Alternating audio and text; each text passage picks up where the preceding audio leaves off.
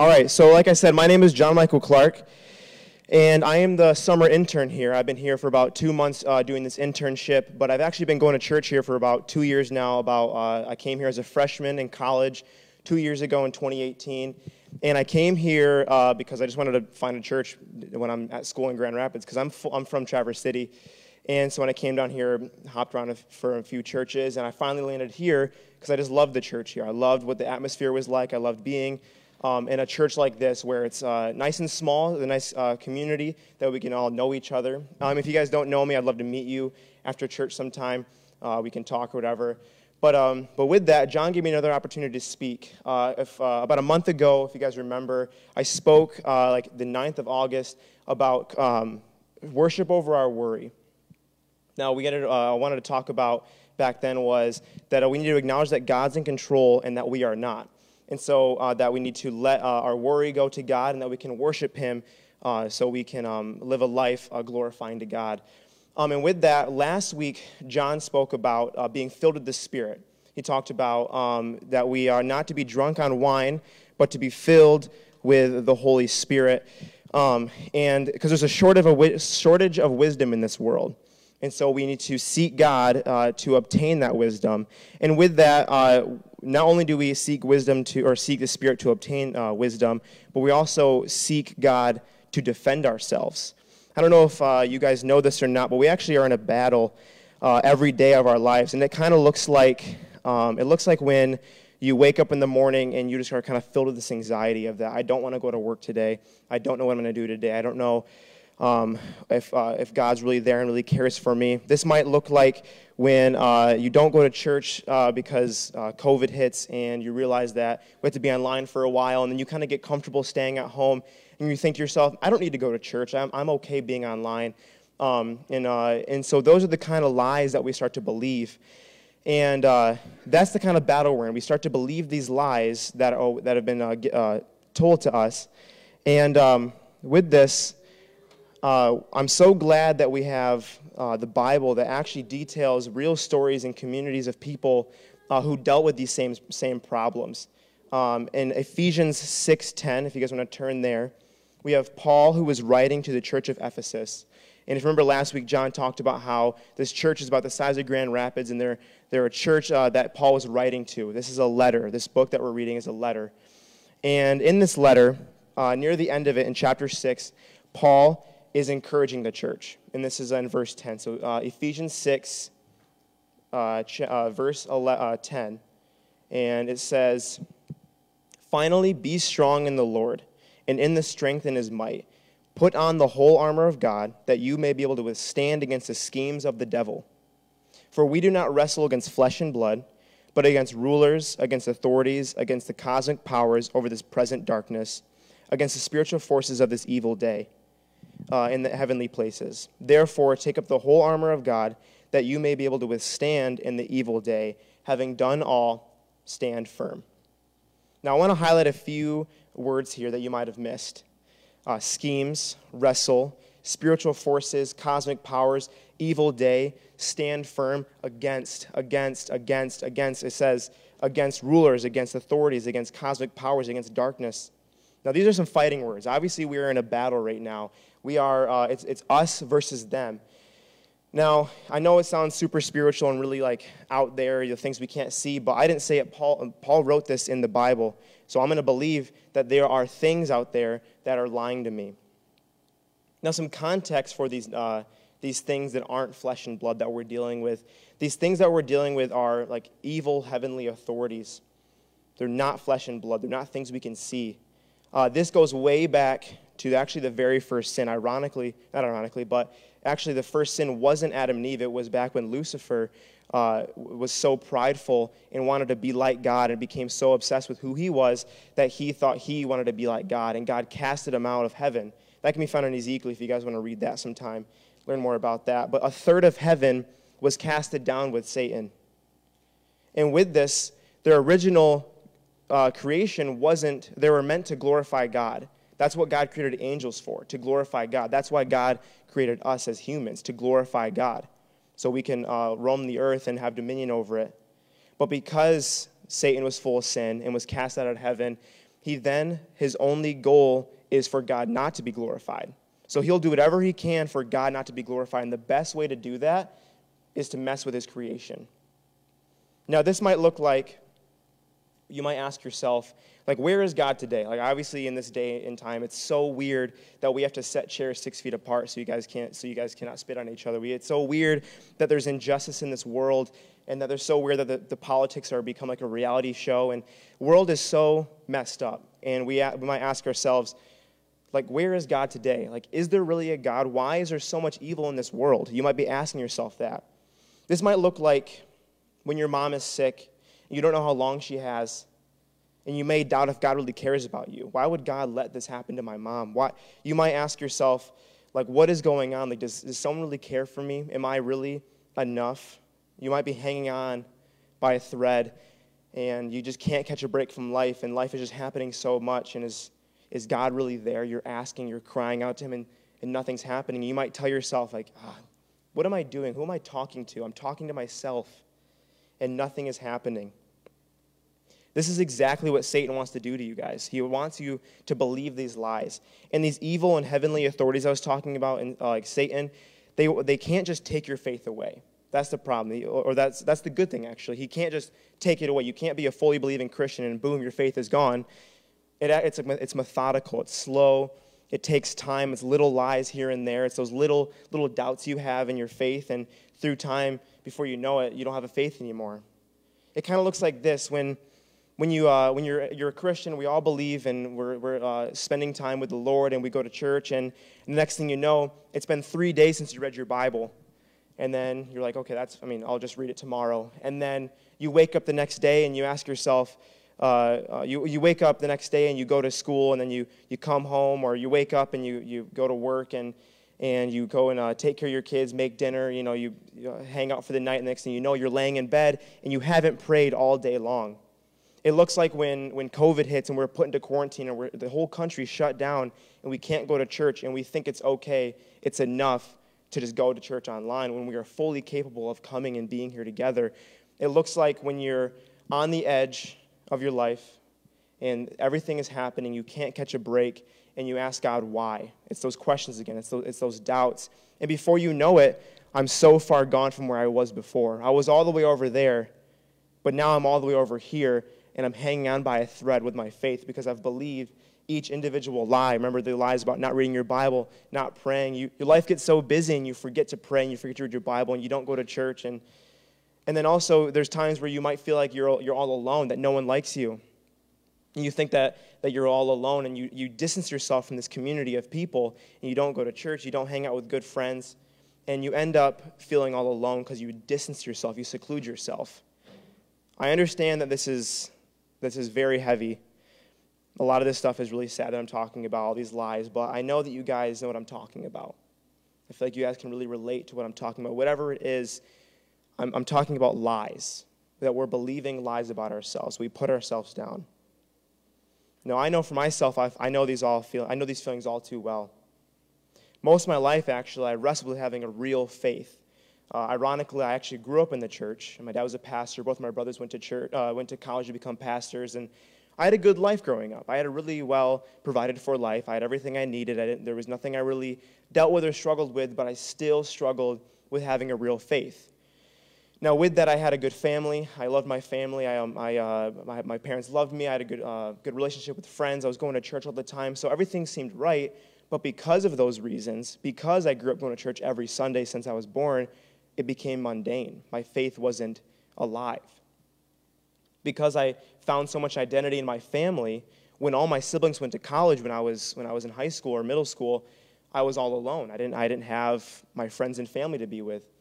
Um, and with that, I, I turned to my friends and I started finding my identity in my friends. I started acting like them. I started doing everything they did. I didn't. I wasn't myself. And then obviously, as you you grow up, and uh, as I grew up and I became a junior in high school and a senior in high school, I had the question, the classic question. I know some of you guys who are in high school still or just graduated high school. You're being asked, "What are you going to do with your life?" You have to make a decision right now to what you're going to do with your life. Or what are you going to do? And I'm just sitting here like, man, I I've never had to work for much. I don't have much passion for anything. I don't know what I want to do. I'm not good at anything. It even got really bad in high school for me uh, it came to the point where uh, when it came to trying out for like the basketball team, which is a sport I really enjoy, I couldn't imagine being cut because it would be so embarrassing to my class that I got cut by the basketball team because I wasn't good enough. So I just avoided trying out in general. You know, if I, if I don't try out, I can't get cut.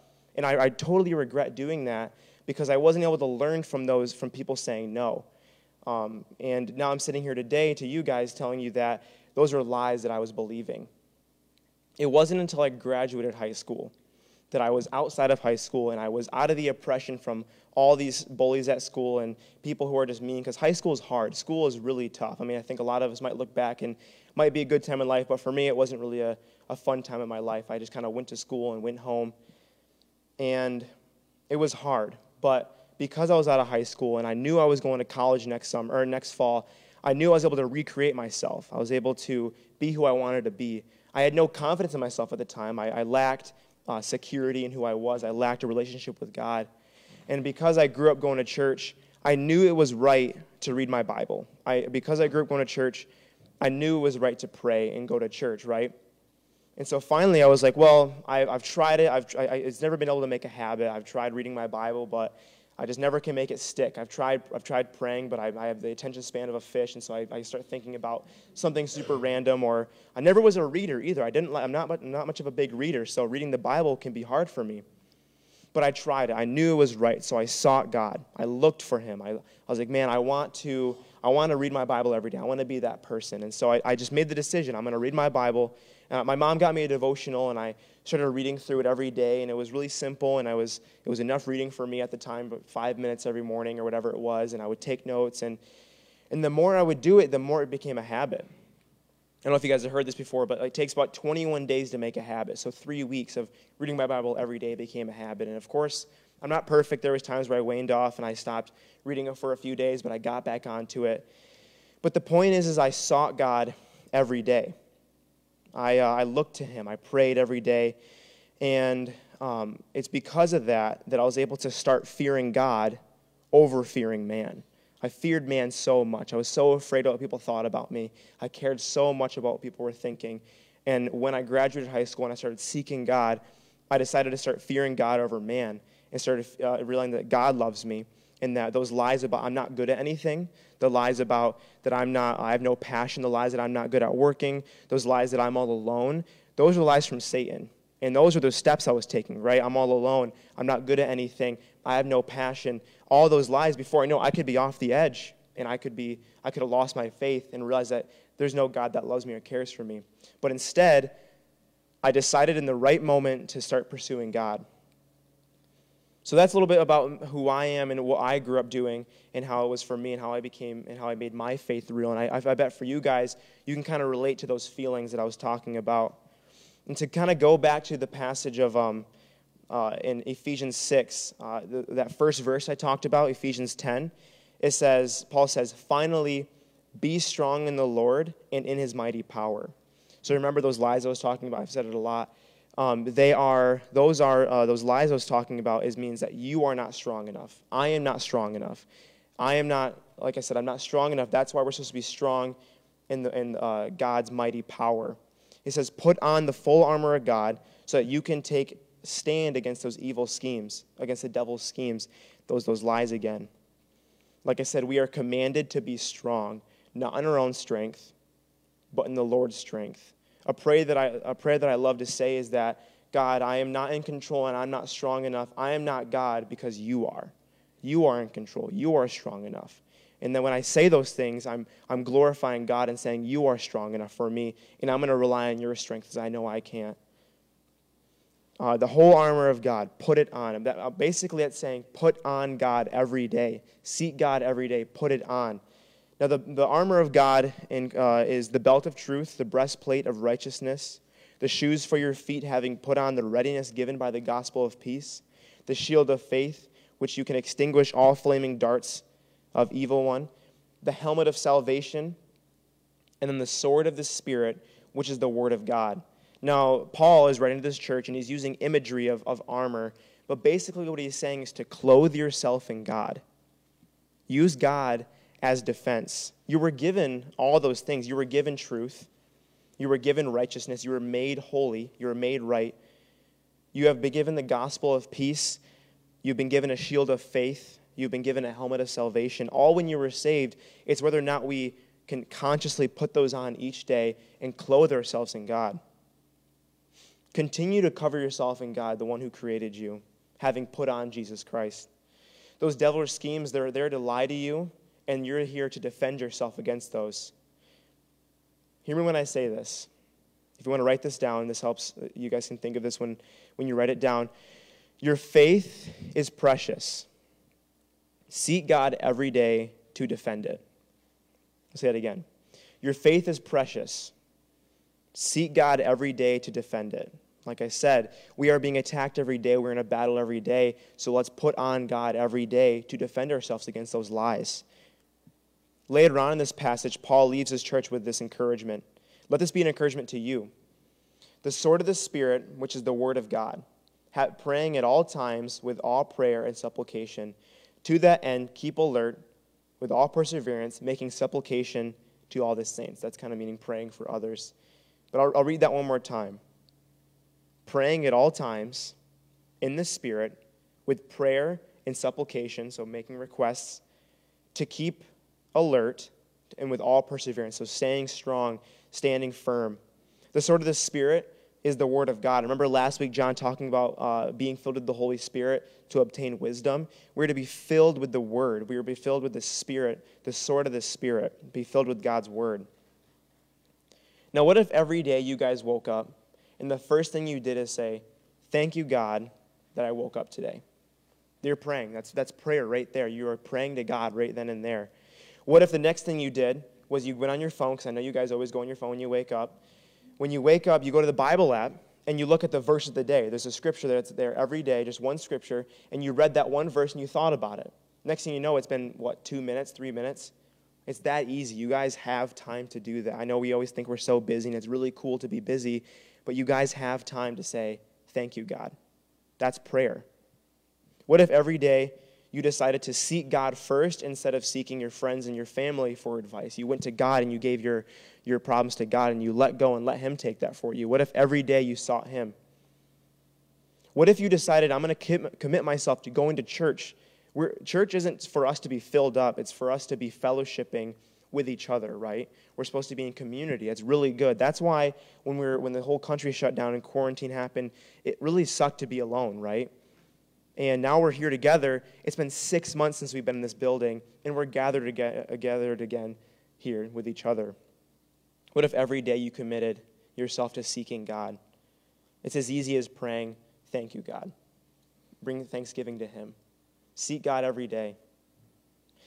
Now, these, these, these things are small, but that's how you do. You start small, you have small goals, so when you accomplish them, you, you're encouraged to keep trying more things. When you have these large goals, I'm going to read the Bible in a year, and then the next thing you know, it's, it's February and you haven't read your Bible in a month. And it's because you have this too big of a goal that's too hard to accomplish. But if you start small, if you say, I'm going to read my Bible once a day for five minutes, it's that easy to accomplish, and you're more and more encouraged to read your Bible. Now, these things are, are actions. You know, you pray, it's an action. You read your Bible, that's an action. You go to church, it's something you do. But it's, it's you seeking God. That's you saying, I'm going to put God first in my life, and I'm going to clothe myself in God every day. Now, I've heard of people actually waking up and then putting on the armor of God. I don't know. I don't, I don't do that I just personally, but I do seek God every day and ask Him to, to give me peace and to bring me joy, and then I seek Him and I glorify God in everything that I do. But maybe that's what you need to do. Maybe you need to put on the armor of God every day. Put on truth, put on righteousness, put on the gospel, put on the Spirit. You guys can do this. I believe in you. We are here together as a community, we're here together as a church, and we can stand firm together so if we're thinking about uh, the armor of God in kind of a military standpoint, uh, it's kind of pointless to go a, in a battle by yourself. If I'm going to put the armor on and I go stand against 400 other guys, I'm going to lose, right? I mean, the armor can do a lot, but that's what we're supposed to be in community. Stand firm with all your friends and all your uh, and your church. Stand firm with them together. Seek someone for accountability. Seek someone to pray for them. Let's do this together. Your faith is precious. Seek God every day to defend it. All right, I'm going to pray and then I'm going to invite the team back up. so we can worship, and, and after church, we can pray with each other and hang out and get to know each other and, and fellowship in a community. So, bow your heads and pray with me.